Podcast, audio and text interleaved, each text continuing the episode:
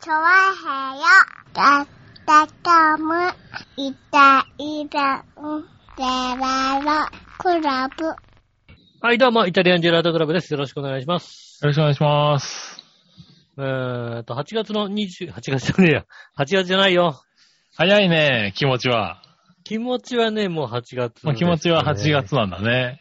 うん、でもまだ、今週いっぱいやっても8月になってないんだね。そうだね、来週からだね、8月はそうでね。すね。7月の26日でございますね。はい。まあね、ええ。えー、なんやかんや言いましてもね、うん。えー、やってると見ちゃうよねっていうことですね。あー、なるほどうね。んうん。まあ、だって、やったって見ねえよって思ったんですけどね。はいはい。見ねえよとは思わなかったけどね、まあね、確かに。やってるうね。んただね、あの、なんだろう、小さな抵抗として、うん。ああの、開会式は見なかった。ー、そうなんだ。うん。俺逆に、まあ、開会式は見た。うん。だから試合ははねい、まあタイミングがよく、あの、合わないっていうのもあるけど、まだ生で見た競技は一個もないね。なるほどね。うん。開会式は、なんだろうね、あの、小さな抵抗と、あとあの、10時過ぎぐらい、過ぎぐらいになっちゃうと眠くなっちゃうもんだから、なるほど、ね。まあ、眠くなっちゃうから見なくていいよね、と思ってね、はいはい。見ませんでしたけども。うん。ただまあね、あの、に日曜日お休みだったりするとね、うん。なんとなくまあテレビつけてやってりゃあ見ちゃうよね。なるほどね。確かにね。うん。特に4連休でね、特に出かける予定もないとね。うん。でもだって出かけついつい出ちゃうる、よね。出かける予定がないじゃないですか。うん。うん。出かける予定ができないわけ。うん。つけるわとな。なんとなくね、こう、テレビをつけるわけですよ。うん。そうな、なんとなくテレビつけてるうちの3チャンネルから4チャンネルやってるわけですよ。ああ、まあね。確かにね。うん。オリンピックさんは。うん。うん。それは、ま、まあまあさ。目に入るからね。それは見ちゃうよね。目に入りますよ。うん。ましてやなんかあの、なんだ、昼間っからパッてつけたらさ、スケートボードとかやったらさ、ああ、新競技ね。うん、新、新競技スケートボードとかやったらさ、見ちゃいますよね。うん。しかもなんだろうね、あの、もう、通常さ、あの、スケートボードとかさ、ああいう競技ってさ、うん。まあだって X ゲームとかさ、言うじゃないですか。エキストリームああゲームみたいな感じでさ、はいはいうん X ゲームみたいな感じで、うん。あの、DJ とかがガンガン喋ったりなんかしてるうん。感じのね、やつで。あそうですね。で出てるこうね、あの人たちもさ、だからストリート系のファッションじゃないですか。はいはい。うん。ねなんかあの、ダボダボの、ちょっと腰履きぐらいのパンツにさ、うん。ちょっとダボっとしたこう T シャツみたいなさ、そんな感じでやってるわけですよねう。ん。でも今回やっぱオリンピックだけあってさ、うん。まあ、ああと暑いってのもあるんだろうね。あの、ファッションがなんかストリート系のファッションじゃなくて、おう。えっ、と、テニス代表みたいな感じの、あ、そうなんだ。テニスの人みたいな感じのファッションなんですよね。へえ。なんだろう、あの、メッシュ生地の T シャツと、メッシュ生地のハーフパンツみたいな。うん。そんな感じの、こう、テテニス、テニスコートにいる人みたいな。へえ。ファッションであそういう感じなんだ。そうそうそうそう。やってらっしゃるから、なんか僕見、見てる感じが違うよね、やっぱりね。あー、なるほどね。うん。はい、はい。なんかだからあの、いわゆるストリート系のストリート系の感じではなくて、ではなくて、うんどちらかっていうと、こう、競、まあだから、まあ、まあ各競技のさ、スポーツ競技のね。まあね、あの、はいはいスポンサーさんもついててさ、しかもスポンサーさんはさ、あの、スポーツウェア会社だからだわけでしょ、きっと。うん。だからなんか、割とスポーツウェア系の服装ではいはいはい。やってらっしゃるやわっけてでたすんよだ。ね。うへん。で、なんか、あのね、実況も真面目なの、なんか。あうんあ、はいはいはいはい。なんかこう、まあでも、そうだね。あの、オリンピックの実況が、あの、なんだろう、X ゲーム系のテンションでやられてもね。そうそうそうそううそう。ん。おかしな話になっちゃうからね。うん、そうね。うんだから、なかなかね、あのー、通常見ない感じの、ああ、こう、X ゲーム系の、ちょっと DJ っぽい、なんかね、チャラい感じの、うん。ねあましてや、なんかあのね、あのね、技、技名に対して、技名は技名じゃないですか。うん。うん。技名に対して、えーっと、これは2回転してどうのこうのみたいな。ああ、まあ説明をね。うん。うん。ちゃんと入れてくるみたいなね。うん。うん。真面目な実況だな、みたいな。はいはいはい。真面目な実況なんだけど、解説は、あの、いつもの感じで、やべえとか言っちゃってるから、あああ。の、すごいバランスが取れてないみたいなうんうね、ん。うん。感じだったんですけどね。はいはい。まあ、うん、オリンピックだからやっぱり片方はちゃんとしないとってことなんだろうね。うん。うん。まあ、だからオリンピックだからかね、こう、見てて、もう結局まあ、金メダル取れたやつをたまたま見ちゃったもんだからさ、はいはいはい。ねえ、なるほど。金メダル、ああ、金メダルだ、みたいな感じでね。うん。いいタイミングでね。いいタイミングで見出しちゃったもんですからね。はいはい。ああ、それはよかったね。やってると見ちゃうよね。うんやってると見ちゃうっていうか、あの、あまり見たことない競技をやってると特に見ちゃいますよね。うん。まあ、なんだかんだ言ってね、やっぱりスポーツ好きですからね。スポーツ好きなんでうね。ん。あの、やってると見ちゃうよね。で、またね、結局のところやっぱりね、世界のトップレベルの競技ですからね。うん。うん。やっぱり魅力はね、ありますからね。またなんかこうね、もう何こう、お結構さ、まあまあもちろんそうなんでしょうけど、メダルに近い競技とかをバンバンさ、こうさ、続けてやってくるからさ、うん。一個見出したらもうずっと見ちゃうよね、なんかね。まあね。うん。だ日曜日なんかだと本当にスケートボードがやってて、スケートボード終わったら、えーっと、ソフトボールか。うん。日本対カナダかなんかやっててね。うん。でもこれでに、えーっと、次に日本対アメリカ戦を残してるけども、この日本対カナダ戦を日本が勝ったとすれば、もう決勝進出が確定なので、うん。そうすると、メダルは金か銀かどっちかだよっていうのが確定になるみたいな試合なわけですよ。うん。そうすると見ちゃうよね、またね。あー見て結局延長8回のね、あの、さよならみたいなのね、見ちゃうと、もううん。また見ちゃうあよーね。盛り上がっちゃうね。うん。確かにねね。はいはい。え。で、今度さ、チャンネル変えたらさ、柔道でさ、日本人がさ、今度は何史上初兄弟同日金メダルになるかみたいなことうん。言ってるわけですよ。うん。で、柔道、柔道なんか見んのも本当久々ですよね。4年ぶりなのか、8年ぶりなのか、それぐらいの。ああ、まあ確かにね。うん。前回のオリンピックの可能性はあるよね。前回のオリンピックの可能性はあるわけですよ。うん。そうするとね、気がついたよね。うんよ4年ぶりぐらい見るとさ、うん。あれなのね、あの、有効もなくなってんのね。ああ、そうね。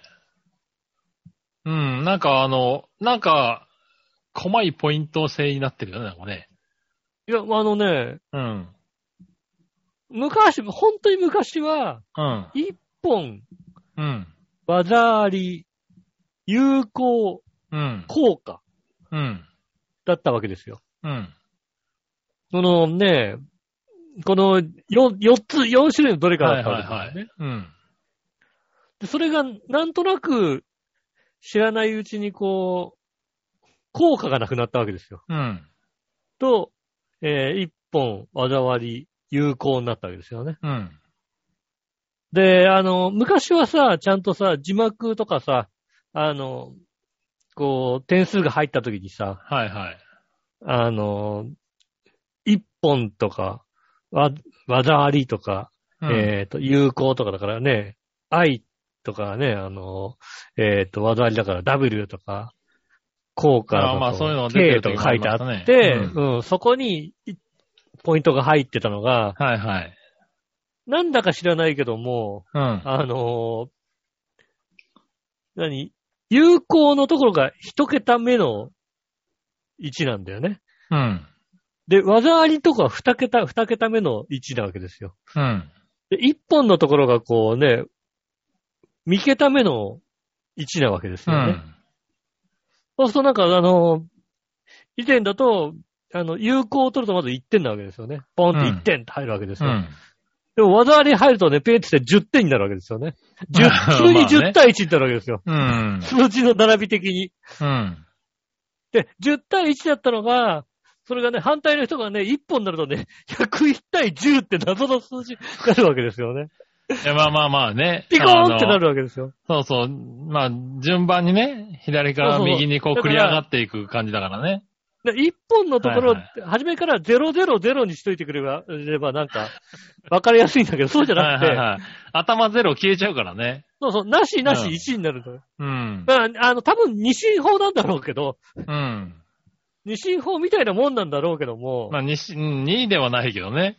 ううんん。でもなんかさ、その、 急に、急に結局なんか、10対101みたいになって勝つみたいなさ、うん。そういうことだまあ前はねったのが。ううん。ん。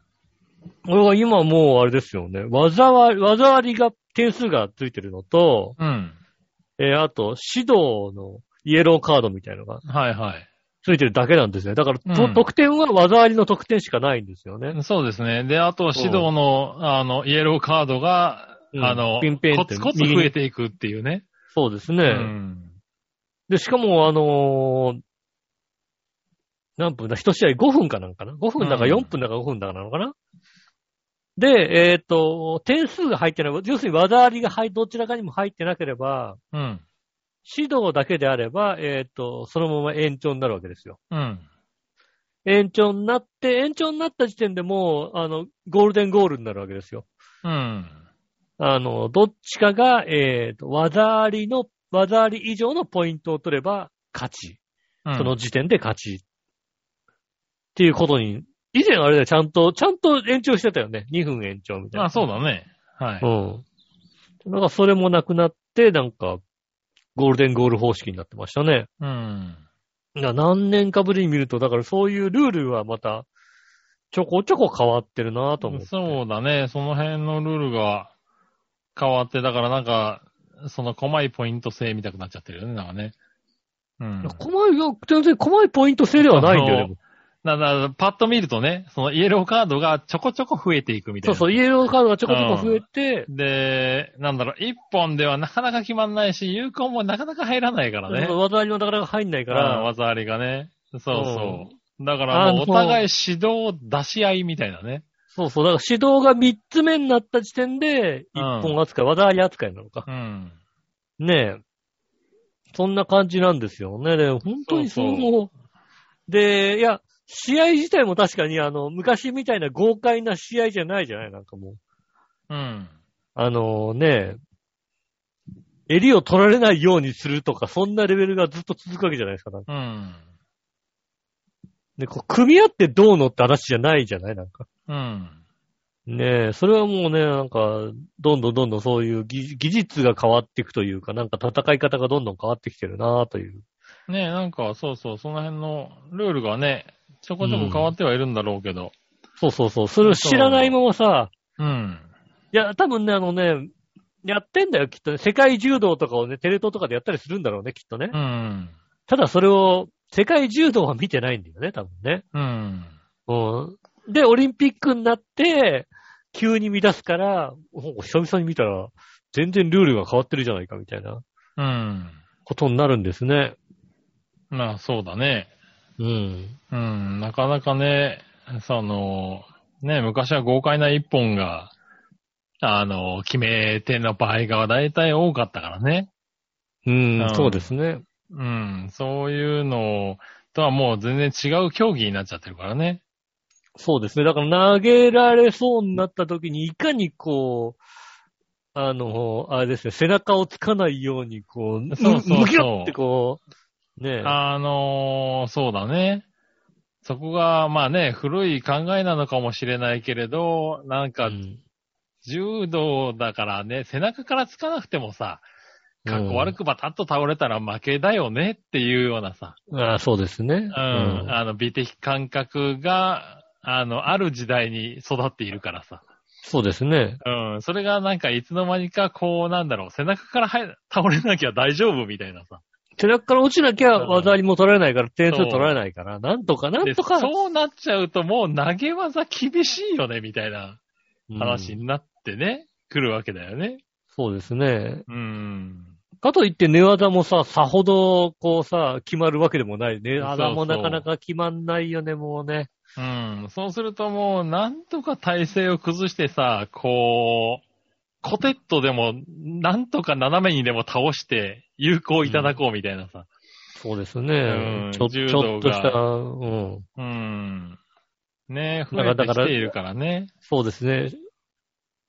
なんかあの、まあ、ししょぼい柔道と言っちゃなんですけどね、やっぱりうね。ん、なんかそうな、そう見えてしまうよそうね。なるよね、やっぱね、なんか。うんだからそれをこう、こらえてこらえて、こらえる方向に集中した結果、あれでしょこう、攻めてないっていうことで、こう、指導そがう入でっすたねりす。る指導が入って、うん。イエローカードが増えていくみたそいうな。そう。で、その イエローカードの枚数によって試合が決まるみたいなさ。そうですうね。ん。ちょ、ちょっとね、まあだから、そのね、極まるとそうなったのかもしれないけどね。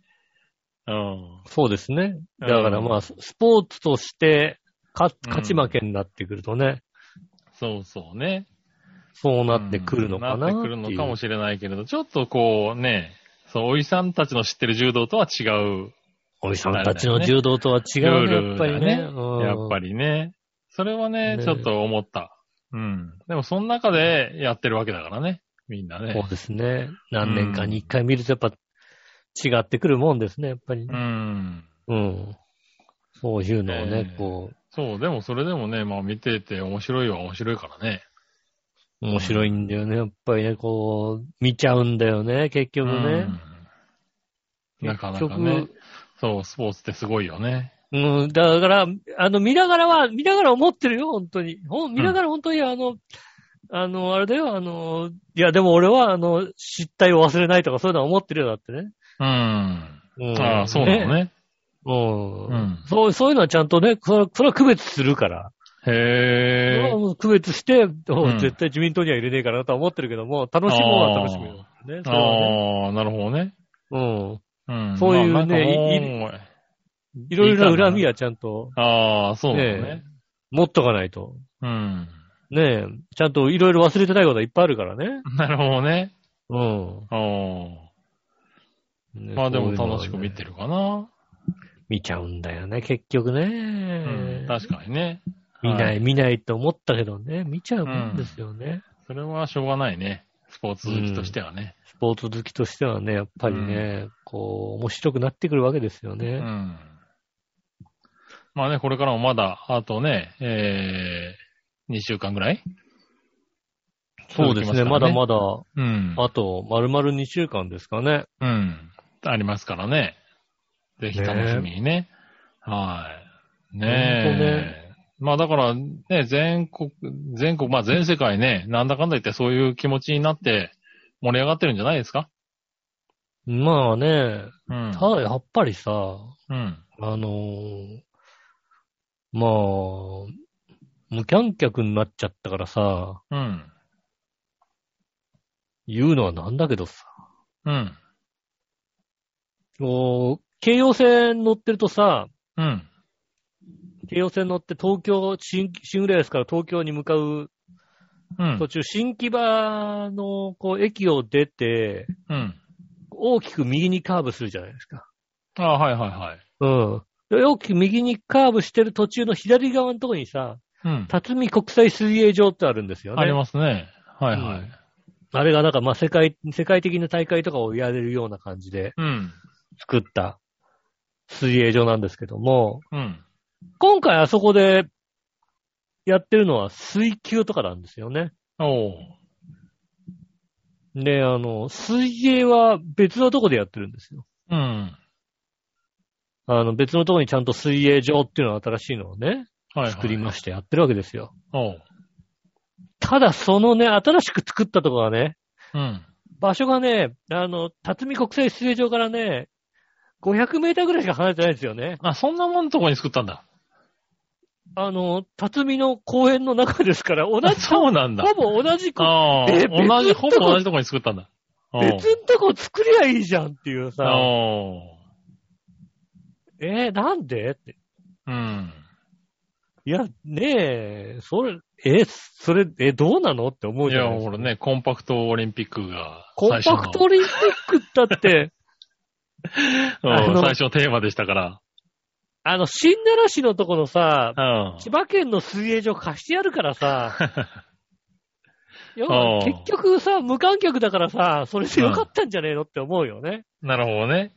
うん。うん。まあね。確かにだっね。てね、50メートルのプールがあってさ、あと飛び込みプールがあればいいんでしょ、うん、なのかなわかんないけどね。まあ、細かいルールはあるんだろうけども。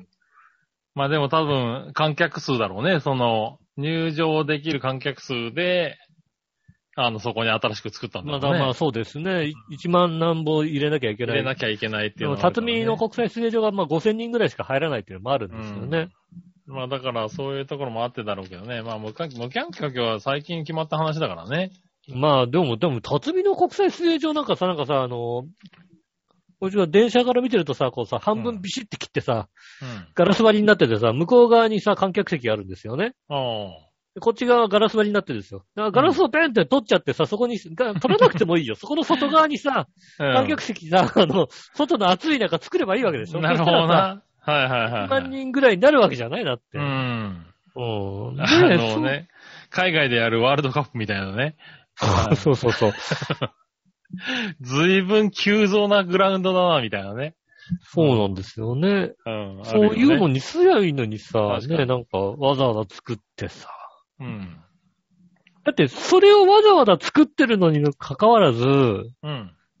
え、だったらさ、あの、こう、あれですよね。ソフトボール場1個ぐらい作ってやれよと思う よね。なるほどね。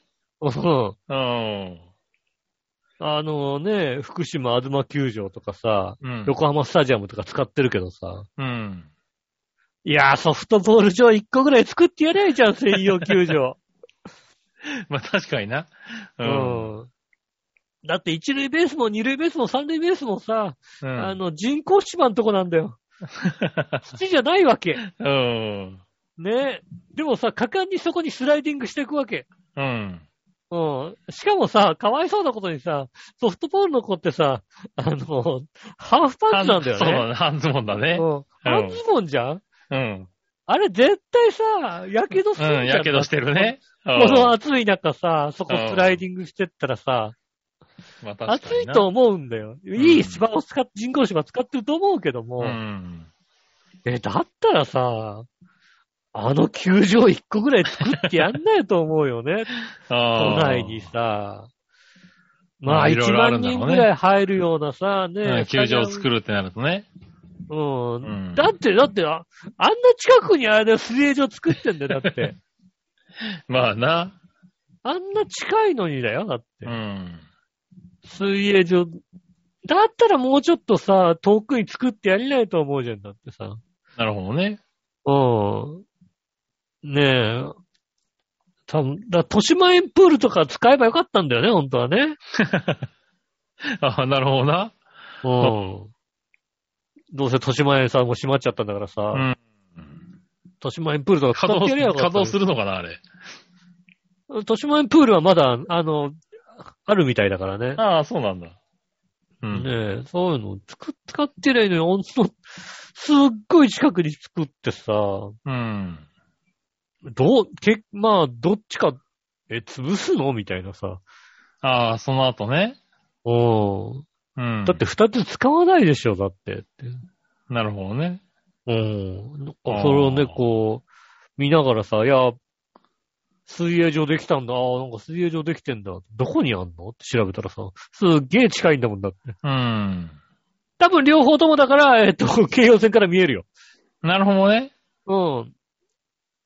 あの、新木場駅を通り過ぎて、えっ、と、カーブしてると途中に見えるのが国際、辰巳の国際出芸場で、うん。そっからし、あの、塩見駅に行く前にもう一個なんかこ う、 建中で物が見えるはず。見えてきたら、それが、えっ、うとん、水泳やってるね、競泳やってる、 うん。その競技場ですよ。なるほどね。うん。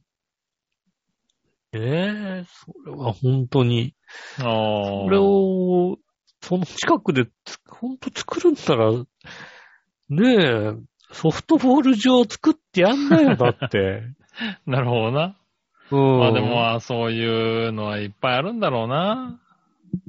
まあそういね、うそれなはんなか、うん、あの、ね、よくよく考えてみたらみたいなところはね。うん、ありそうだそよれね。はまあ、いねいっぱいありますよ。それはなんか無駄なお金を使ってるのってさ。いっぱいあるんでしょうけども、まあね、そういうことを、ちょっとね、考えちゃいましたよね。なるほどね。うん。ああ、いろいろ考えることあるんだね。やっぱね、オリンピック見てる人なんかいろいろこうね、疑問に思うこととかさ、もうちょと。っと調べたらさ、何これみたいなことがさ、起こ、うん起こるのでね。なるほどど、ね。こでや、どこでやってんだってなんか思うじゃん。これどこでやってんのみたいなさ。ああ、はいはい。うん。あの、競技場マニアとしてはさ、うん。もうこれな、え、まあ確かにね、あのー珍しいところを使ってますからね、今回はね。オリンピックでね。う。うんん。アーチェリー場とかどこにあんのみたいなさ、うん。そういうこと思うわけですよねう。ん。でもアーチェリー場もなんかあのー有明とかあの辺なんでしょきっと。よく、よく知らないですけど。まあまあそうだあの辺にあるんでしょうね。うん。ねえ。東京オリンピックの競技場。うん。あアのーチェリー場はあれですね。あの、夢の島公園の中にありますね。ち、 もう京王線、京王線からさ、も京う王さ、線大ブームですね、なんかね。か大ブームだよね、やっぱりね。はいはそうなんですよね。い。はい。そうそうそう。そうそうそれこそそのプールの近くなんじゃないですか。そうそうでしょう ね。夢の島。夢の島の中だと公ね園アーチェリー場うん。そうですね。はそう。プールの近くだと。い。はい。あー、近いですね。うん。いや、もうコンパクトオリンピックですから。そうですね。あ、それはあの、新木場の駅に、あの、入る直前ぐらいのところに見える、あの、清掃工場の隣あたりですね。ああ、そうね。はういはい。んで、あの、京王線 曲がっていくところに、辰巳の国際水泳場があって、えーもうちょっと先に東京アクアティクスセンターがあるわけですね。はいはいは ねえ、そうなんですい。ねね。え。はいはい。やっぱじゃあこの辺には集まってるんだね。競技場はね。そう、集まってますよね、なんか、だって。今日のね、あの、スケートボード場も、あれですもんね。江東区出身で、江東区で競技ができて、メダルが取れたって言っててね。ああ、そう、そんだけ地元あるみたいな。あ。まあね、それが東京オリンピックのね、あの、日本人にとっては。いいいいととここでですからね。同じ区内でできんだみたいなね。うん。これは、あ、これは有明アーバンスポーツパークだそうですね。なるほどね。テニスの森のあたりうん。ですね。えーこういうのがいっぱいいろんなところに。ねでも、だからそういう身近なところでやってますからね。そうですね。うん。まあ気にしながらね、やってみるってのは確かにいいね。どこでやってんだろうなんてそう思いですなね。がどらこでやって、これどこでやってんのみたいなうんことをね、ちょっと、あ、考えながらね。ああ、そう。体操競技場も有明なんだね。おうん。で、その隣に有明アリーナがあって、その有明アリーナは何をしてるのかわかんない けども。テニスの森があって、有明のあたりもすごいやってんだね、じゃあね。ー。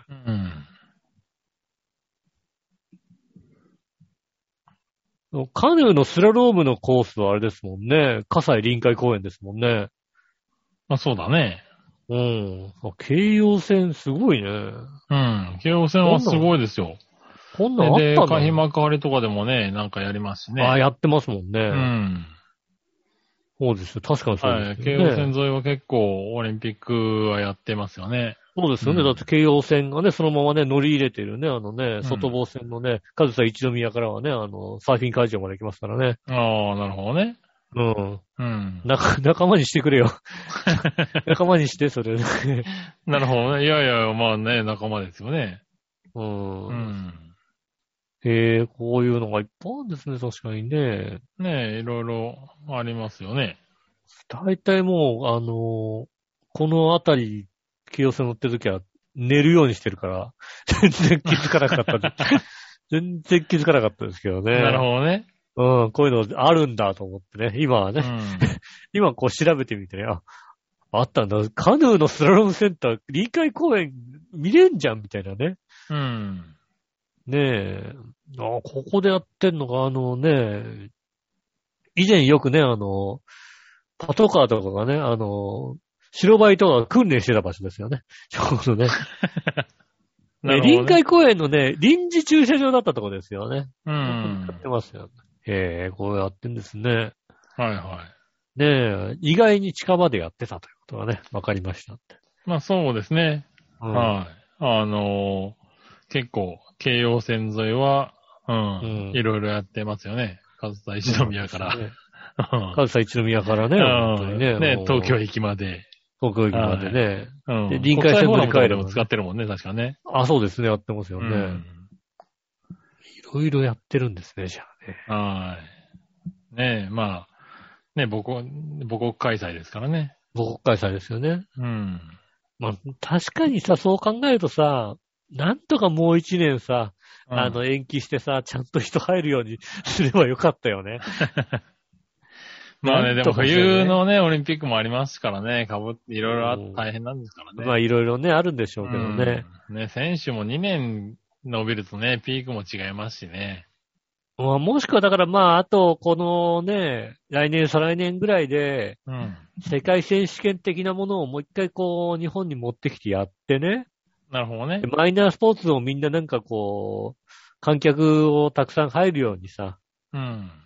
やるのが一番ね、こう、見てもらうのが一番いいかなと思いますようね。ん。まあね、でもこれでね、テレビを見て興味を持ってね、やうる、ん。あの、何かね、また人気になるようなスポーツも出てくるでしょうからね。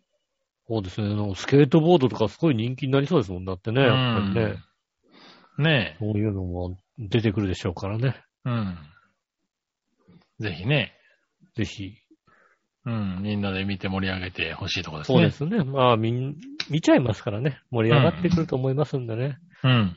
ええまあ、その辺はね、ちょ、ちょっとだけね、じゃあね、ほんとね、あの、日本政府のね、こう、失態を忘れて、うん。ね、見てあげましょうよ。そうね。ねうん。うんあんまり気にしてないけどね、もうね。えねえそう思います。うんそれでは今週も参りましょう。井上杉山のイタリアンジェラートクラブ。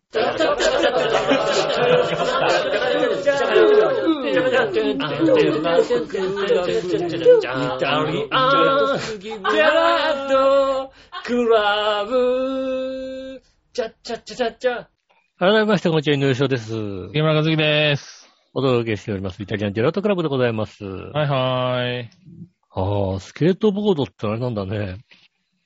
今日やったストリートの他にパークって競技があるんだね。ーい。ああ、そうなんだね。うん。まあ、また見るとまたね、こうね、あ、こういうのやるんだっていううん。のがね、あの、そうだね。あそういうのもね、新競技だからね、そういうのを見ながらね、あのーそういうのもあるんだっていうのはすごい大事なところだからね。うん。なるほどね、パークっていうのはどちらかっていうと、あの、ハーフパイプとかに近い感じの、あストリートはどちらかっていうと、この、あの、手すりとか、あ。うん。うん、あの、階段とかそうい障う。害物があるところを登ったり降りたりするようなとこね。うんあ、の、トリックするみたいな、こうう。ん。一回飛んで、その手すりにこう、二回転させて乗るみたいな、そういううん、滑って、最後着地するみたいな感じなんですけど、パークってのはどちらかっていうと、ね、ハーフパイプみたいな感じのところをきっと高さを出して、ねえ、技を決めて、っていう、なんか、うん、みたいなことをその技の総得点なのかなきっとね、なんかあるんでしょうね。うんう、ん。そうそう、見ながらね、そう、見ながらそのね、ルールとかそういうのをなん調べかてそう、勉強していくのが面白いよね、ルールをね。そうですね。う。うんん。ねえ確かに。そういうのもありますけどね。まあ4連休でね、皆さん盛り上がってきたでしょうからね。月曜日からはね、お仕事が始まりますから。そうですね。うん。またね、見方も変わるんでしょうけどね。うん。そうですね。あの、今今年は本当にね、あの、ネット配信とかが増えてますからね。また、うんテレビだけでなく NHK でもね、うん。ネットだけで配信してるみたいなことをやってますんでね。うん。仕事中になんとかね、画面をね、ちっちゃくしながら ね、こうダメだね一緒に置いとくとかね。うん。それダメだね。うん。そういうのをね、こう、ねえ、あなんだよ、今日自転車競技やってんのみたいなさ。うん。。自転車のロードやってんのじゃあ、これ見なきゃダメじゃんみたいな感じで、ね ダメではないからね、別にね。うん。ねえ、そういうのをね、あ見なきゃダメだから、これ見とかなきゃっつってね、こう、チラチラ見ながら仕事をしたりしなかったりがありますけどもうね。ん。それダメなやつだね。ダメですか、はい。はい。それはダメだね。多分だダダメ。メだそう。ダメだそうはでい。す。はそれで、そう、自転車競技を見てちゃダメだとは思われる。うん。ダメなんですね。あはあ、やっぱ自転車競技はあれなんですね。あの、通常自転車競技って、い。うん。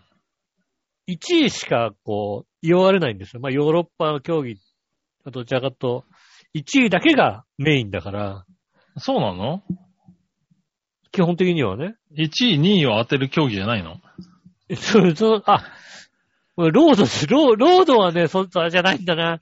あそれじゃないのあロードレースはね、1位と2位当てないんだな。1位と2位と3位とか、ワイドとかね、ないんだうんな。。 1位、3位とかないんだ。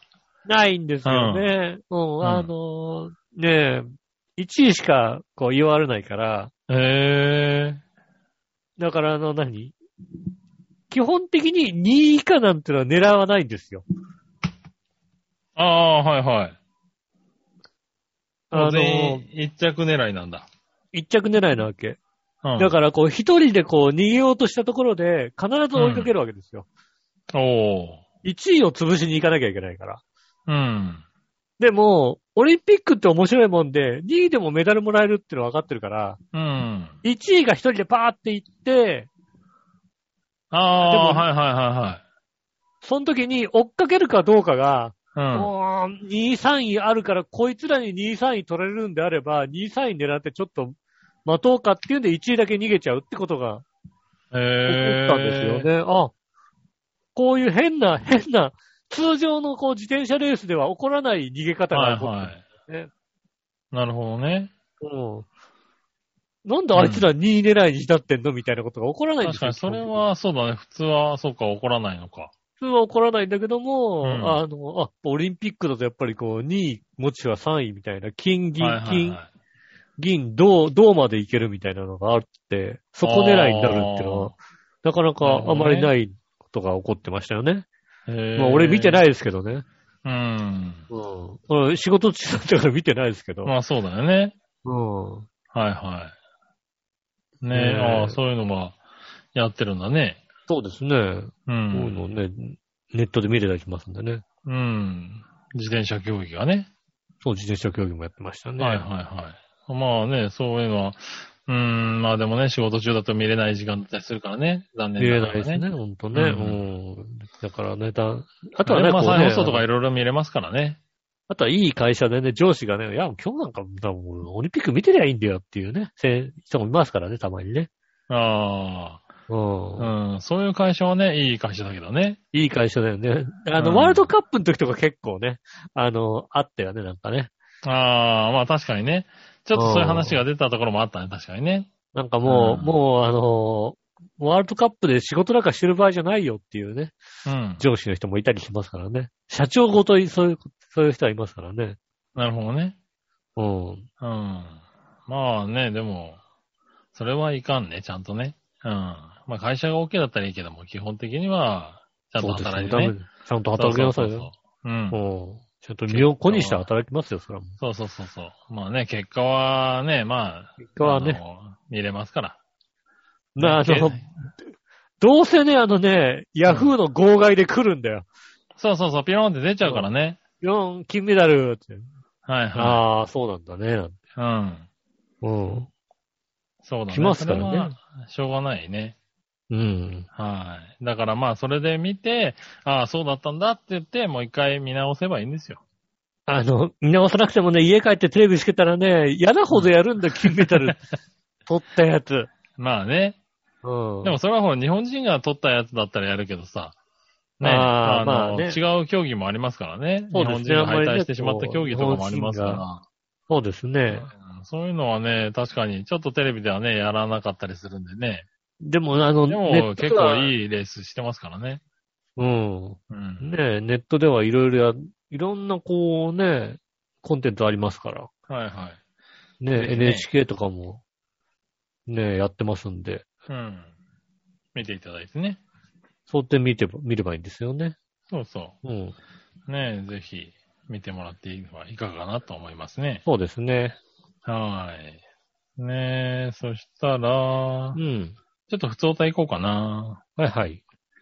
えー、京女あさりがとうございます。ん。えー、井上さん局長、笑いのお姉さん、こんばんは。こんばんは。えー、ちょっと待ってね。うん。井上さん、お加減いかがですかああ、はい。順、順調に。順調に回復してますか順調にですね、あの、えー、来週の頭ぐらいには、うん。えーっと、あれですね、えー、アクサ損害保険から保険金が入るようになってますね。なるほどね。うん。はいはいはい。まあね、順調、まあ、相場払ってますからね、ちゃんとね。ちゃんと払ってますから、うんその分は入ってきますよ。うん。うん。ねえ、顔面骨折と聞き、さぞ痛かろう、しんどかろう、辛かろうと思っていましたが、うん。うん。ところが手術後の配信ではいつも以上にお元気なお声でとても安堵しました。そしてがっかりもしまました。あーまあそうだね。痛そそこうはにちょっと期待に応えられれてなかったね。うん。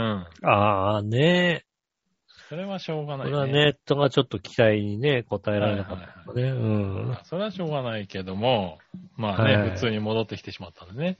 そうですうね。ん、はい。あの、無事元気ですね。そうですね。あのー本当にね、期待に応えられてない理由はですね、えー、と、顔面をこうね、あのー骨折した時にね、こうちょっと陥没した時にですね、うん。えー神経を傷つけてしまいましてね、うん。えー、と、ほっぺたから、まあ、口、口の中からほっぺた、えー、と、目の下ぐらいまでの、うん。えっ、と、感覚がかなり鈍ってるんですね。うん。特にまあ、が顔の表面触ったとかそういうのはわかるんですけど、多分ね、それを押したかどうかとかはね、割とわかんなかったんですよね。なるほどね。でそれによって、あの、手うん術の、あの、切ったところの痛みがかなりなかったんですね。なるほど。あれってどう、痛いのかな、本当は。ああ、どうなんだろうね。どこまで痛いのかはね。もうそう、どこまで痛いのかわかんない。うん。まあ今、ね、結構その後の、あの、鎮痛も結構しっかりしてるからね。うん。ただまあ、あの、鎮痛剤的なものはほぼ飲んでないんですよね。うん痛いですかって言われたら別にって感じだったんで、うん。で、あの、確かにあの、こう手術直後からちょっと経ったぐらいの時に、あの、ちょっと、えっ、と、感覚が戻ってきたぐらいの時に、うん。あの、口の中も切って、こうね、やってるんですよ。手術をしてるんで。はいはいうん。口の中切ったところは若干の痛みを感じたので、おーうん、ちょっと染みるなみたいなのを感じたので、うん。あ、これ結構痛かったのかもしんないなみたいなさ。なるほどね。そういう感覚はあったわけだ。そうですね。だから、実はきっと痛かったのかもしんないですね。うん。うん。すごい痛かったのかもしんないですけど、ち神経もいっちゃったもんですから、はいはい。で、まあ、今年期はまあ、なんか、傷はついてるけども、えっ、と、切れてはいなかったので、うん。 徐々に半年ぐらいかけて、戻るっちゃ戻るかもしんないし、戻んないっちゃ戻んないかもしんないね、みたいな、なるほどね。うん、うん。感じですね。おだからなんだろう、上の歯の半分、えっ、と、上の歯の右半分の、えっ、と、どれぐらいだろうな、まあ、ほほぼ、ほぼまでいかないのかな。何本か本当に、あの、入れ歯みたいな状態になってますよね。ー。感覚あー的に感覚的にね。うん。うん。噛んでるけど、なんか、いやか噛んでるけど噛んでないけど噛んでるみたいな、そんな感じのうん。感覚になってあまあすよー、ね。後遺症的なものはあるわけだね。後遺症はあります。なるほどね。うん。はいはい。ねえ、まあそういう感じらしいですよ。そうですね。ただ、それぐらいかなとはあんまり、うん。うん。ね、それぐらいとこですかね。はい、済んだということですかね。はい。まあ残念ということですね。そうですね。あのー、ご期待に応えられずに申し訳ないとし がかっかりっていうことでね。。言いようがないいですね。ねえ。まあそんなね、手術つながりでね、はあれい。ですけれどね、うんこの4連休あった中で、うんあの僕もちょっと手術しまして、とうとう包茎の手術を。うん、包茎ではない。 OK ではない。うん、そこは違うな、残念ながら。君とは違うところだな。うん。そうなんだよね。手術終わってこうね、あの、こう、麻酔がね、取れてね。ねえ残念ながらね、包茎は治ってなかった。治ってなかった。オプションついてなかオプションついてなかったねった。う。ん。オプションの包茎手術が。つつけてなかったんだあね。ーつけ違ってたんなかだったね。か。それ違ったのね。そううん。ですね。いや、なんかね、うん先週だっけ、先々週だっけ、なんかさ、あのー、レーシック興味あるよねって話をしてたじゃない。ああ、そうそうそうそう、レーシック。で、そのつながりでなんかさ、あの、この4連休の頭かな。木曜日ぐらいに、うん。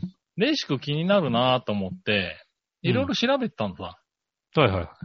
そしたら、あの、まあ、やって、知り合いにやってる人がいて、うん。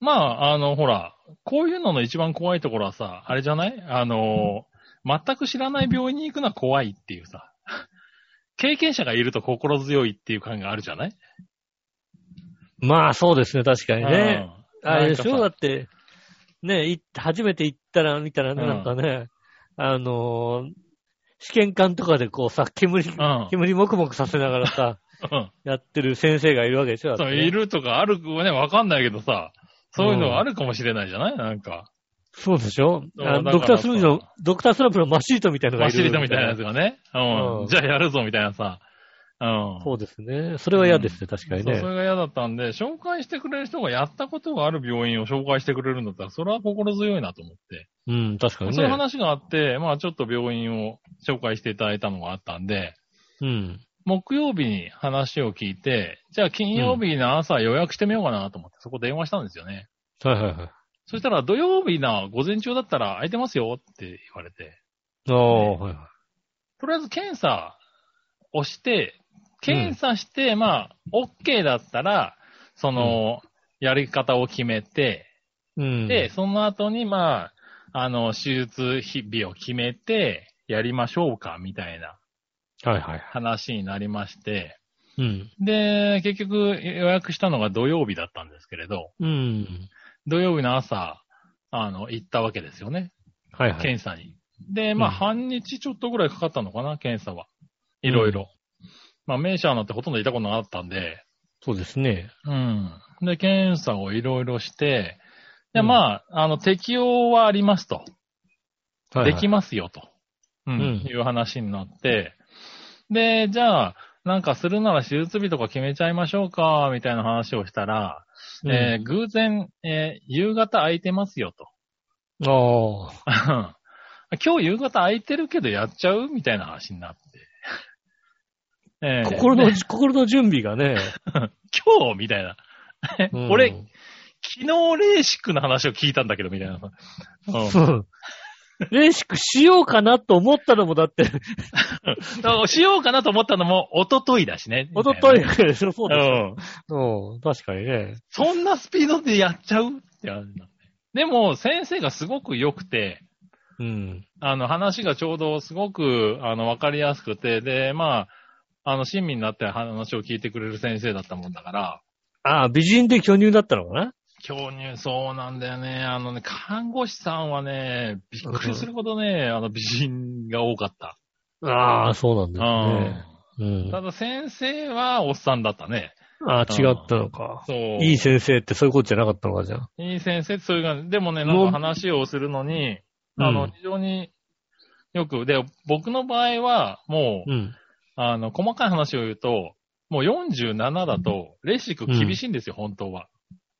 ああ、まあね、はいはい。っていうのは、老眼が、そうですよ進んでね、る可能性があるから気持ちもねあとは、えっ、と、乱視も激しく出てる可能性があると。うん。うん。うん、そういうのはいろいろあったが、近視、乱視、えー老眼っていう三重苦に見舞われている場合があると。なるほどな。うん。そうなると、どれか残っちゃうと。まあ、大体老老眼が残るらしいんですけれど、うん。うん、老眼と、あの、乱視が多少残る可能性があると。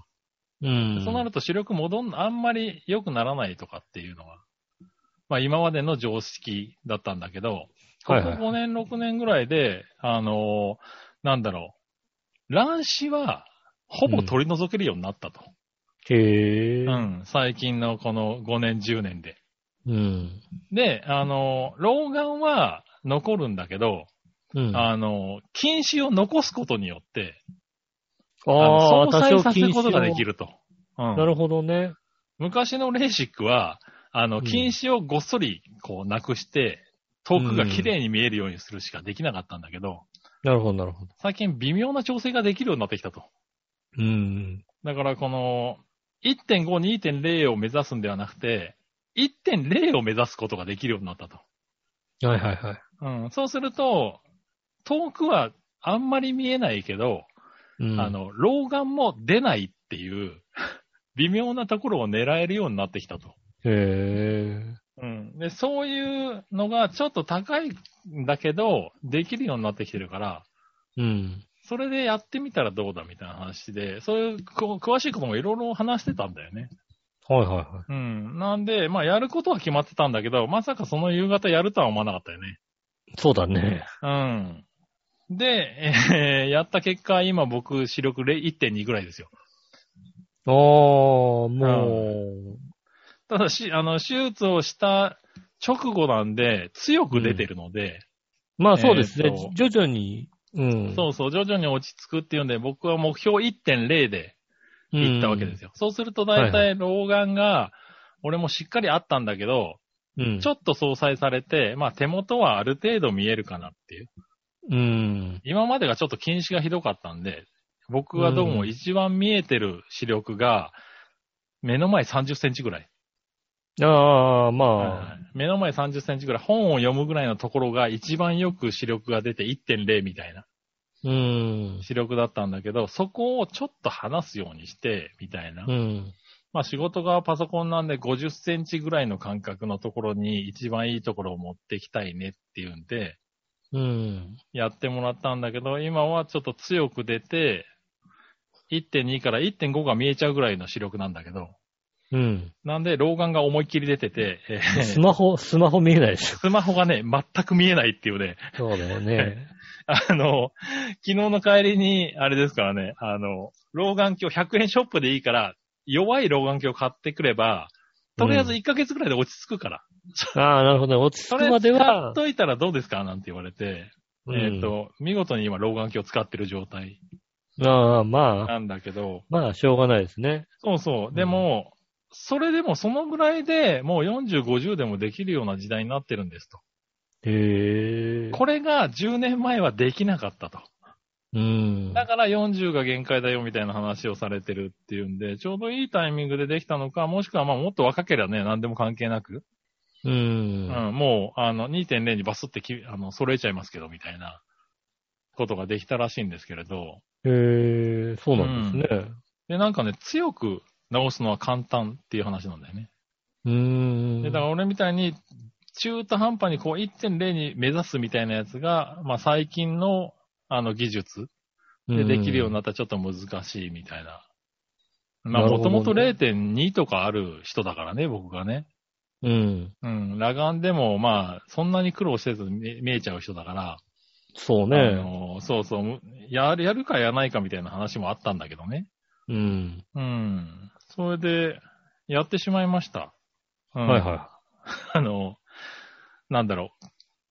やろうかなって思ってから3日目に手術が終わってい。た。ああ、そうだね。はい。やろうかなで3日目で、えエーシックなかなかできないですねえ。。そうですね。あの、びっくりしたっていうね。ううんん。カードで払っちゃったみたいなね。なるほどね。うん。嫁にも、あの、これからレシックやるんだけどいいからみたいなね。うんう。ん。 まあいいんじゃ、もういいんじゃないみたいなね、話でね。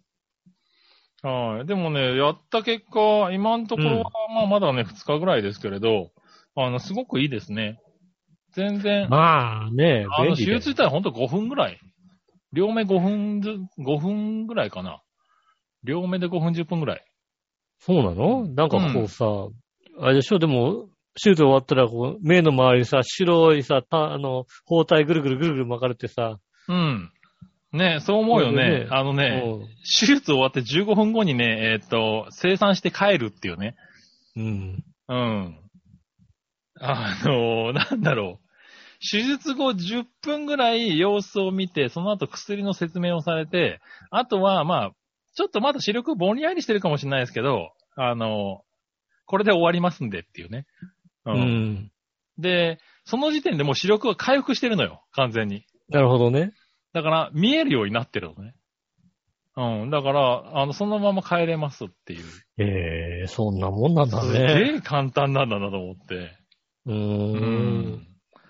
だからね、あびっくりした。でもなんかそうやって、あのね、あの、教えてもらってやったっていうのが良かったのかもしれないけれど、そうですねう。ん、あのね、普通に調べるとすごいね、病院もすいっぱいあるし、多分もうあるね病院選びで悩んで、1ヶ月くらいかかっちゃうだろうみたいなね。それはあっていうるの。もあって。うん。だからそれをね、あの、背中を押してくれる人が偶然僕にはいたっていうのは、ちょうど良かったんだけどね。そうですうね。ん。これはね、まあやって良かったかなと思っていますね。ううんん。で、だから、多分君みたいな人が一番やった方がいいんだろうね。俺もそう思と思う。うんう。う。ん。で、多分君みたいな人だったらもっと簡単なんだと思う。その0.0、まあズバッそう、0.0いくつの人を1.0とか1.2にするっていうのは、うん多。分、スパッとこう、削れるから、ね、やりやすいんだろうね、きっとね。うん。なんで、もしかしたらね、少し安めの、その、手段もあるのかもしれないしね。うん。なんか結構こう、ああ、なんかこのぐらいでできんなら面白いかもしれないなと思ってね。ええうん。なんでね、あの、ぜひ、あの、紹介しレーシックに興味があ紹介してくださる人がいたらね、ぜひうん紹介しますんで。ええそうですね。うん。でね、紹介が一番いや、なんか割引が効くんだよね。 なんだか知んないけどなねる。ほどね。うん、うレーシックって。うん。だからなんか、いいんじゃないかなと思うんでね、ぜひ今度紹介しますんで。はいん。紹介してください。ねえ、1.2の世界っていうのはね、素晴らしい気はするね。そうだうね。ん、小学生以来だね。僕の場合はねああ。うん。 ええ俺1.2とかなかったもんだって、もとも と。ああ、そっか。もともとうん一番良くて1.0だよね。ああ、なるほどね。だって小学校2年生ぐらいの時にもうメガネかけてたから。ああ。そう、だからね、で、思ったのは僕、コンタクトをしてたんで、コンタクトでだいたい、ちょっと強いコンタクトつけると1.0から1.2ぐらいには慣れたのよ。コンタクトで。ん。ね、そうすると、視力が強すぎると、やっぱ目疲れるなって思ってたんだけど、はいはい。あのね、あの目の疲れは、視力が強いからじゃなくて、コンタクトの疲れだったね。 おー。それはね、あの、視力良くなってみて分かった。うん。よく見えても、なんだろう。まあ、いわゆる裸眼の良さっていうのは、疲れないんだと思って。なるほどね。うん。なんかね、あの、それは、ちょっとびっくりしたとこかな。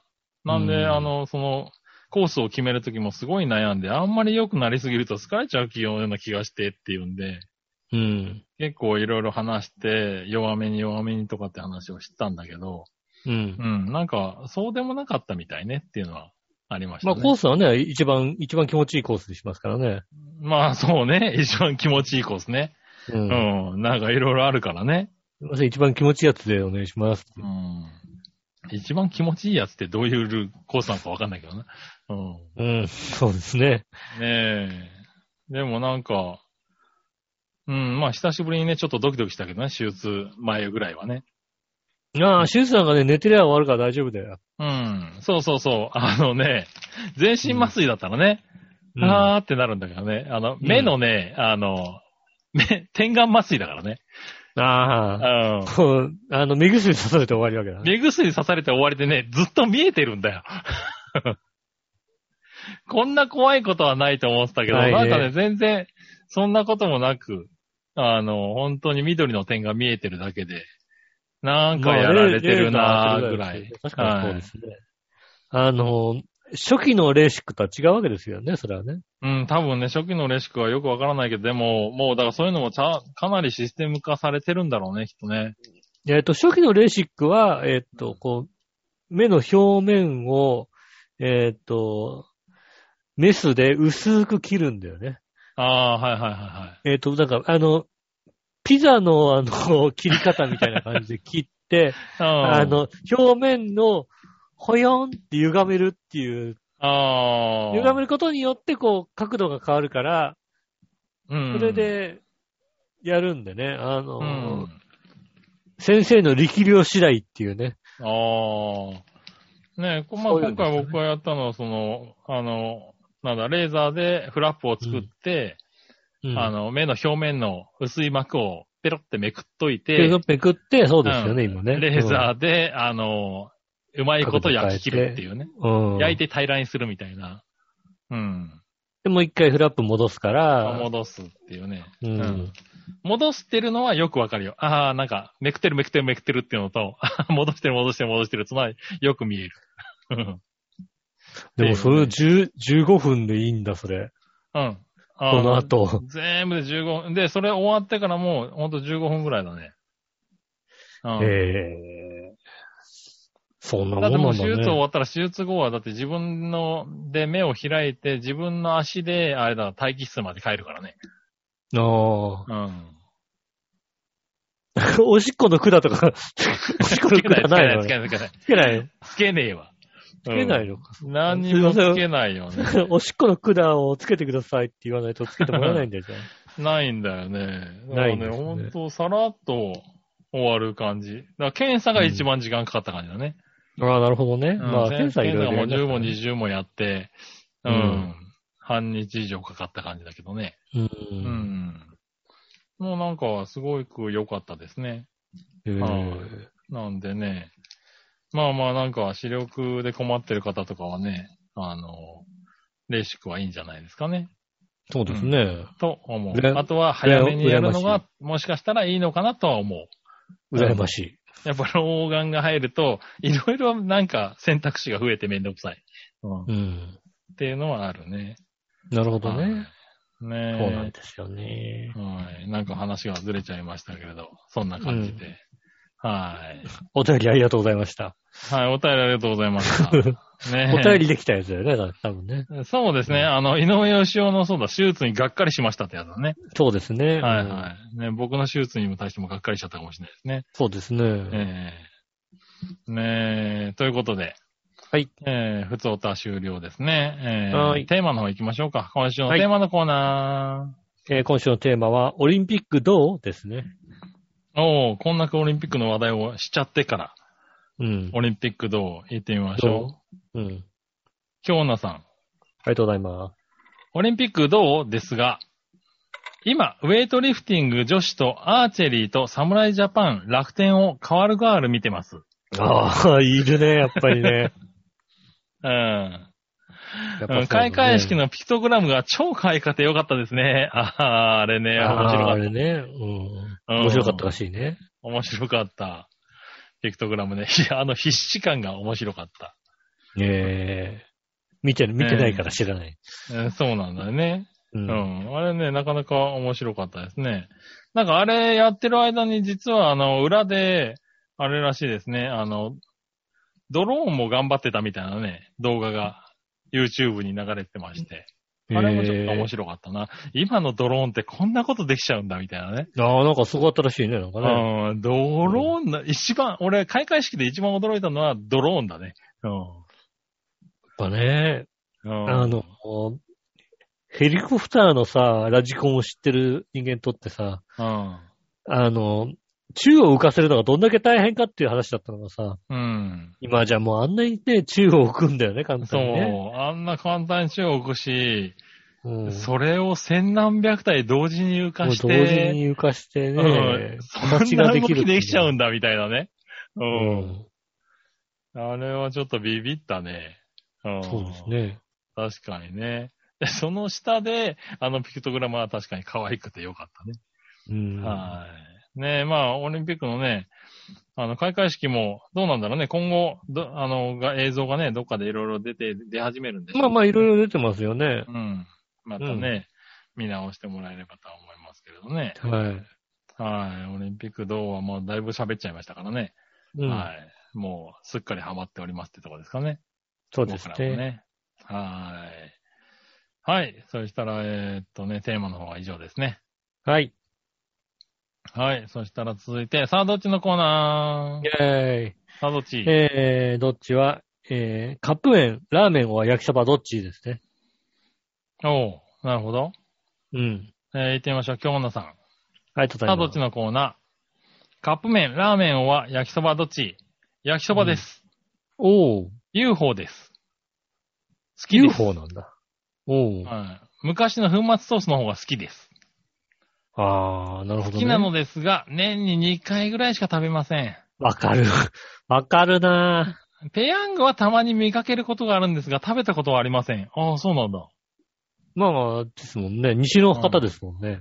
もともと袋麺はしょっちゅう食べるのですが、カップ麺はめったに食べないんです。そしてああ食べるなるほとどねきはどん兵衛なのです。あああ、そうなのどん、どん兵衛。どん兵衛なんだ。後乗せサクサクなの食費を削ってうんうん食費を削って滞在日数を伸ばした高知秋キャンプ。うん。弁当とどん兵衛を買って帰ってホテルの部屋で食べるの です。で、どん兵衛で冷えた体がじわっとほぐれるのです。あああ、あ、か な、悲しい。い話なのかな、それは。いやいやいや楽しく、楽しかった話。食費をね、削ってまでもうキャンプは追っかけますよ。うん。そうなんだってだね目標はだって、目的が食事じゃないんだもんだって。うん。そうだね。うん。そう、確かに。ねえ。でも UFO なんだね。今、ねえやたらカップラーメン、なカップ焼きそばがなんかブーム的な感じだよね。ああ、そうですね。確かに増えてますね。やたら出てるよね。出てるね。うん。なんか、あれは何油そば的なものが今出てる、し、そう、ね。いろんなところがさ、いろんなのを出してるじゃないあれななんんかか、あれだよね。赤い、赤い狐的なものもなんかだ出てるよね。四角いやつ。ああ、そうそうそうそうん。う。うん、なんか、なんだっけ、なんかコラボした感じのやつだよね。そうですね。うん。そうそうそう。出てるだからそういうの出てると確か、結構出てるよね。うん。うん。な確かんか、に焼きそば系多い。うん。うん、すごい多いなと思って。うん。うん、あのー焼きそばのね、コーナー、コンビニとか行くとさ、そうですね。あの、すごい多いなと思ってね、ちょっうと、ん。今流行ってんのかなーって思ってたとこだね。ああ、なるほどね。うん。確かに。に。ねえ、俺も焼きそばなんて、そんなに食わないんだけどさ、うん。んカップの焼きそばはね。確かに袋の焼きそばは食べたりするんだけど、うん袋の焼きそ袋ば。麺の、袋麺のさ、焼きそば。袋麺っていうか、チルド、チルドじゃなそうそくう、て。チル、チルド、うんチチルドで。袋麺ってあれでしょあの、乾乾燥麺のやつじゃないでしょだって。乾燥麺のやつじゃない。香港焼きそばじゃないでしょだって。そうそうそうそう。うん。あの、うまるちゃんとかの焼きそばでしそうょそうそう、まるちゃんの焼きそば。そう、そういうやつしか食べないよね、焼きそばっていうとね。うん。うん。そうね。あれもあれだよね、あの、チルド麺のさ、焼きそばもなんか、いろんな味の種類あるよね、なんかね。ねあるよね。まるちゃんの焼きそば確か。あるある。ねえ。ただ、なんか、俺は、あの、初期の、ただの焼きそばだよね、ただのき焼きそば、はそば。い。が、だっあての、まるちゃん好きうん。まるちゃんの焼きそばだっていろんな種類出てるよね。してる。ガーリック塩味、バーベキュー味、まるちゃんナポリタン、あーまるちゃん焼きそ。ば、たらこバタうん、それじゃないやつ。あの、何粉のソースが入ってるやつ。 ー。粉のソース入ってるやつね。はい。確かにね。あれもう俺粉のソースだけで別に、あのほら、普通にソースを追加したりする人がいるとかいるけどうさ、ん。あの粉のソースだけでいいタイプ。 ちょっと前にあの、深夜のラジオで、うん。あの、ご飯にかける、簡単、簡単にご飯にかけて一番美味しいものは何かっていうのでね、おーリスナーに、ね、あの、送ってもらった結果、うん。マルちゃん焼きそばのソース を、粉をこう、パラパラパラってなんか冷蔵庫に余ったりするじゃないか。あー、それはうまいかもしんないそれをパな。ラパラってかけたのが 一番うまい。なんかいろんな中ね、他になんかさ、ああの、ちょっとした調理をするみたいなさ、ー、ことを送ってくれるリスナーの中で、う んマルちゃん焼きそばのソースだけをかけるってやつがあって、それが一番うまかったっていう、 それはグランプリがそれだったってやってて。うん。うん。ああ、そうなんだ。あれそごれは飯にかけたらうまいそんうだだと思ってね。うん、俺もあの、あの粉ソースがすごい好きでね、なんだろう。あの、コンスタントに食べたくなるんだよね。あのー、実はマルちゃん焼きそばってレベル高いんだよね。ああ、高いと思うよ。あのー、なんだろう。マルちゃん焼きそばの隣とかに、なんか違うメーカーの似たようなやつってかなり安いやつとかあるじゃないですあか。あ、ありますね。でマルちゃん焼きそばって150円くらいするじゃん、なんかさ。うん。でもさ、3個入って98円みたいなさ、ああ、あるある。なんとか安さみたいなのあるんだけどさ、うん。まずいんだよね、やっぱりそうね。、あれ食べるとね、そう、レベルを、あの、マルちゃん焼きそばのレベルを感じるんだよね。マルちゃん焼きそば、レベル高いなと思うのよ、確うかに。ん。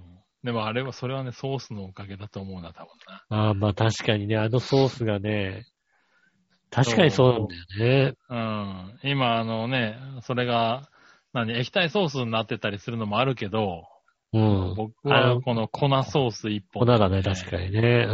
うんん。ねえ、どっちとか言いながら、どっちでもない答えをね、どっちでもないパーソナリティが言うっていう最低の番組ですけどね。マルちゃん焼きそばが正解でしたね、じゃあね。うん。 ねえ。いや、でもね、僕はほら知らないからね、僕もちょっとリスナー的な感じでね。そうですね。聞い答えさせていただくとねあれですから答えをもともと聞いて知らないですからねう。ん。うんラーメンは焼きそば、あ、でもラーメンはカップ麺って書いてあるからな。ちょっと失礼しましただけどね。うん。うん。でも UFO はほとんど食ったことがないので、ああ、そうですか。はい。UFO ほとんど食ったことないなぁ今度食べてみようかな。うん、ん UFO はまたね、独特な味わいですね。ああ、そうなんだ。うん。ねえ、あのないかなと、ペヤングに行っちゃうかな、どちらかというとね。ああ、ペヤングのがいかないな、ああ、そうなんペヤだね。ングはいかないな。一平ちゃんとかになっちゃうな。へえ。あ、なんか俺マヨソースとかあんまり興味ないからかもしれないね。なんでマヨビーム、マヨビー ム。マヨビームじゃんだって。マヨビーム。ムと興味ないからかもしれないね。 あのマヨビームのさ、先っちょをできるだけ細くしてさ、ヒューってやったらさ、だからそこ興味ないからだね。楽しいんじゃないのうん、ねペヤングに行っちゃうね。たペヤングだだ、あのね、ペヤングの激辛はね、本当に辛いからね、注意した方がいいよ、あれ。そうですね。うん。うん。あれはね、一回食べてみたけどね、あの、あれ体調壊すと思う、あの辛さ。うん。あれはやばそうだから食べたことないもんうね。ん。あれはね、本当にやばい。変なペヤングはちょこちょこ食べてますけども。うんあ。の辛そうなやつはね、本当にやばそうなので。うん。あれは、うん、やめた方がいいと思います。そうですね。確かにあん、あの辛いやつをね、あの、テレビ番組でね、海外に持ってってね、ああ。 あの、辛いものが強い国に持ってってね、あうん。あ。あれ、家内、家内じゃないもんな、もうな。うんうあの、ん。これ日本の辛い焼きそばなんですよってどうですかうんって何言ってんだよ。俺は国、この国は辛いものがメインの国だぜ、みたいな。こんあなあ。メインの、こあんそなれ興辛い味もの深いがね。メインの国に持ってきてね、こんうんな食えないわけないじゃないか。日本だろ、どうせって。ちょっと食って、もう俺には無理、俺には無理だっつって。ああ。そういコねン。トになってる時あります確かからにね。ね。うん。四川省とかに持ってってほしいよね。うん四川省に持ってって、なんか10人中3人ぐらいしか食べれないみたいなね。あ、そうなんだ。うん。そうそうそう。おーもう辛いのもな、辛、辛いかって言われたら辛くないもんな、だって下手すると。ただただ喉の奥で熱くなるっていうさ。ああ。うんだ辛いってより辛いでもね。辛いったよね、多分。感じだからね、きっとうね。ん嫌なんだよね。ほんとね、あのね、辛いだけのものはね、そう。嫌になるよね。うん、これはだからね、うん、あの、まあ、俺的には、もう、美味しくない。うああ、だからん。一回どっかの焼肉屋の、うん。なんかす辛いスープとかで、うん。なんか辛くできますなんて書いてあったから、いはい下駄の方が、じゃあ辛いのお願いしますっつって、うん。頼んできたスープが、うん。なんだろう、もうさ、あの、唐辛子の味しかしないって言うんだよね。ああ。そうだから、全然美味しくないの。うん。そういう方向に走ってるやつはあんまり好きじゃないよね。だから本当にね、辛くて美味しいのっていっぱいあるのよ。美味しいものがある、あうる。ん。あの、尋常じゃないぐらい辛いけど、でも、うまいものっていっぱいあるから、なんかそういうのを、もう若干侮辱してる感じの辛さだよね。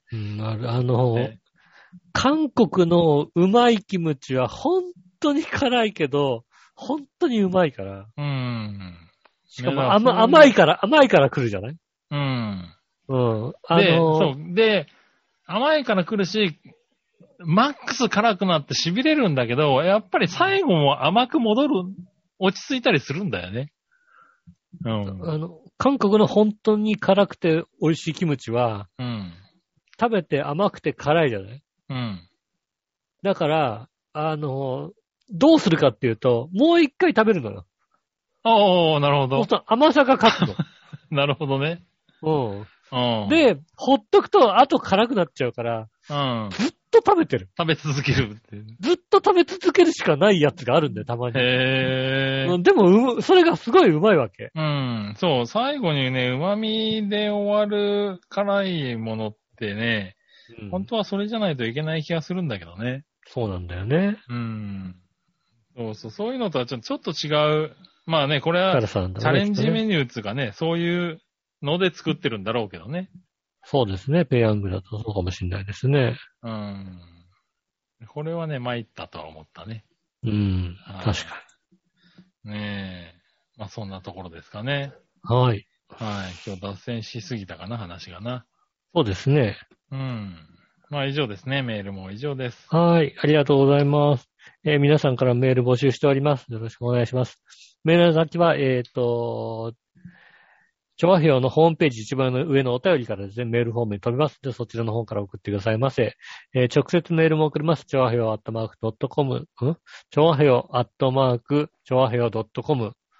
えー写真の添付とありましたら、こちらの方まで送ってくださいませ。えーっと、LINE のページもありますんで、えー、ちょ、イタジェラのツイッターの方からですね、えーお友達になっていただけますと、LINE の登録できますので、そちらの方もぜひ登録してくださいませ。よろしくお願いします。はい。えーということで、今週もありがとうございました。はい、ありがとうございました。台風も近づいて、そうね。うん月曜、火曜日あたりはね、ちょっと注意した方がいいみたいな話になってそきうてでますすね。ね。ん暑い日も続きますのでね、暑い日はちょっと一段落、一段落するのかしら。ねという話ですけどね。でもまた台風が過ぎるとね、ちょっと温度上がったりしますからね。気そをうつでけすて。ね。うん本当に、だからいろいろこうね、体調を崩す可能性も高くなってきますんで、うん。気をつけていただきたいと思います。えー今週もありがとうございました。お会いいたたくし、ぬしょうと。杉村和樹でした。それじゃあまた来週。さよなら。